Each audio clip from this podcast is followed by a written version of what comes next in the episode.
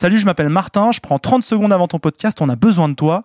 Est-ce que tu peux faire un don pour une info indépendante pour les luttes sociales sur radioparleur.net Il se trouve que le 6 décembre, nos enfants, parce qu'ils manifestaient, ont été interpellés de manière complètement abjecte. Moi je m'appelle Yasser et je fais partie des lycéens qui ont été interpellés euh, l'année dernière, le 6 décembre. Alors moi je m'appelle Rachida, je fais partie de- du collectif de défense des jeunes du Mantois. C'est un collectif qui s'est créé au lendemain des arrestations du 6 décembre à Mantes-la-Jolie 2018.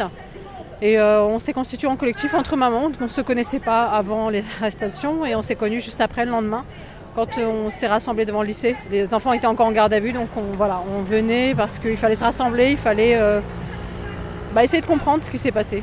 Voilà. En fait ce jour-là, euh, comme tous les lycées de France, on voulait s'exprimer. Ils nous ont forcé à nous agenouiller. euh, je, vous, je vous parle même pas des insultes, des voilà. La vidéo qui est, je crois, le truc le plus insultant en fait. policier qui l'a prise Ouais, la c'est un policier qui l'a prise et ce qu'il a dit dedans, c'est pas pardonnable. Pas pardonnable et, on- et c'est inoubliable en fait, on peut pas l'oublier. En tout cas, la phrase qui m'a choqué, qui m'a énervé, qui m'a mis dans tous mes états, c'est voici une classe qui se tient sage.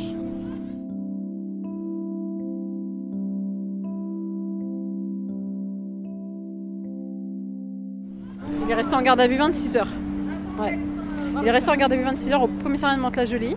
Il a été. euh, euh, il était dans une cellule prévue pour 5, ils étaient 15 dedans. Donc ils ont passé une nuit euh, à avoir chaud, ils ne pouvaient pas boire, enfin bref. Il a été insulté aussi quand le flic lui fait les prélèvements de salive. il fait une boutade devant ses collègues en lui disant, je cite, je vais vérifier si tu as violé personne. Euh, une policière aussi au vendredi matin, quand ils ont pas, au lendemain de, l'événement, euh, qui passe devant les cellules et qui dit on se croirait dans un zoo.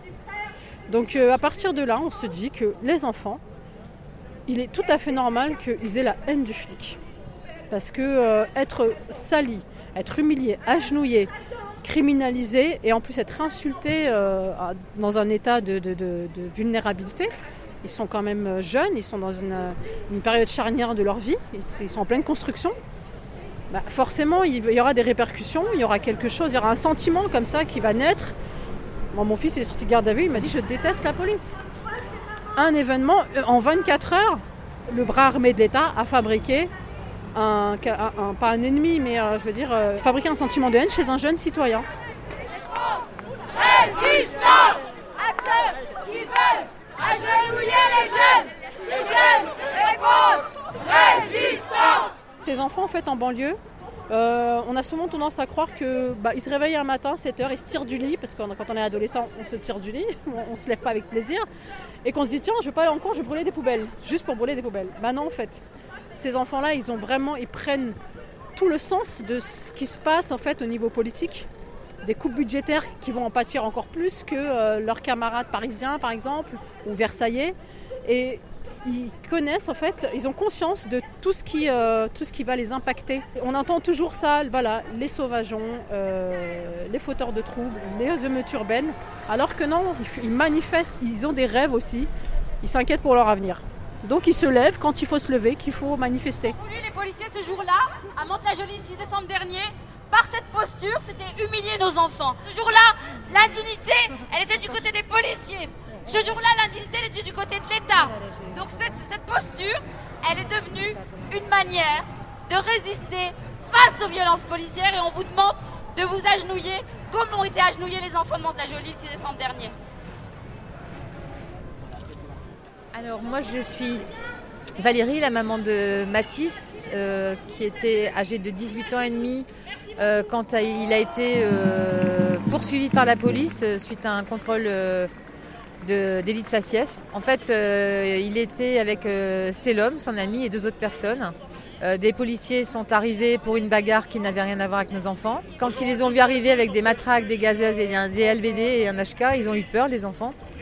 Et un TER est arrivé avec 5 minutes de retard et les a happés. Donc Célum est mort le 16 décembre d'une hémorragie cérébrale.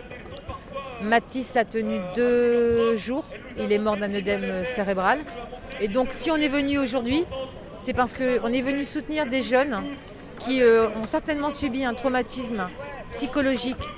Se retrouver comme ça, agenouillé, les mains derrière euh, la tête, comme les résistants pendant la guerre de 39-45 avant d'être fusillés, on trouve ça inadmissible.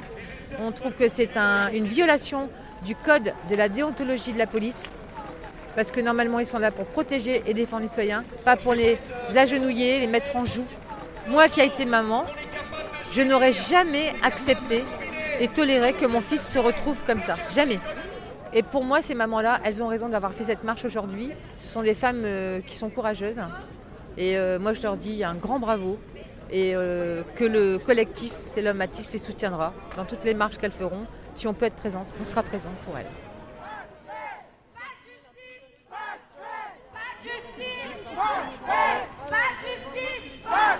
Le blocus depuis lundi à Mantes-la-Jolie. Et euh, je savais que ça pouvait chauffer à tout moment. Donc euh, je l'ai mise en garde contre plein de choses, notamment euh, qu'il pouvait être mutilé et peut-être mourir sous les mains de la police. Voilà. En banlieue, en fait, ces réalités-là, enfin, ces choses-là nous viennent tout de suite en tête quand on sait que notre enfant s'expose déjà en sortant, en marchant dans la rue, il est exposé. Et là, avec une manifestation, il est encore beaucoup plus exposé bah, à la mort en fait.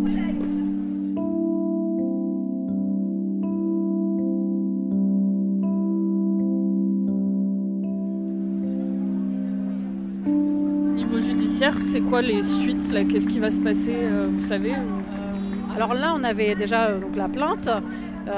pour la procureure de Nanterre a classé sans suite. L'IGPN a fait une enquête administrative. Elle a jugé euh, le comportement de flics non déviants. Et du coup, là, on se constitue en partie civile. Donc là, c'est en cours, c'est, euh, euh, ça va arriver dans l'année, là, ou, début 2020.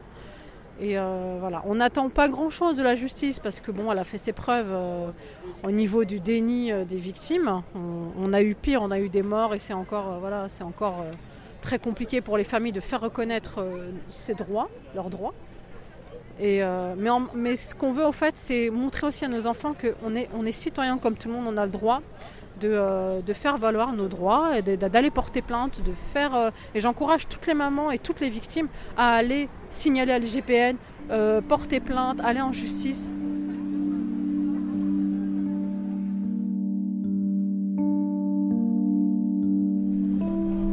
la haine des jeunes envers la police s'est jamais éteinte. La haine, elle est toujours présente.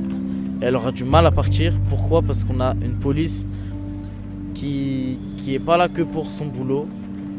Euh, elle veut profiter de son pouvoir. On va pas se laisser faire. On va pas.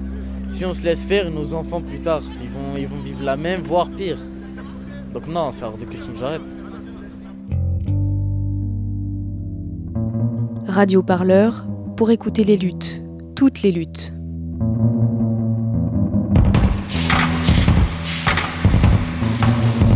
Retrouvez-nous sur radioparleur.net.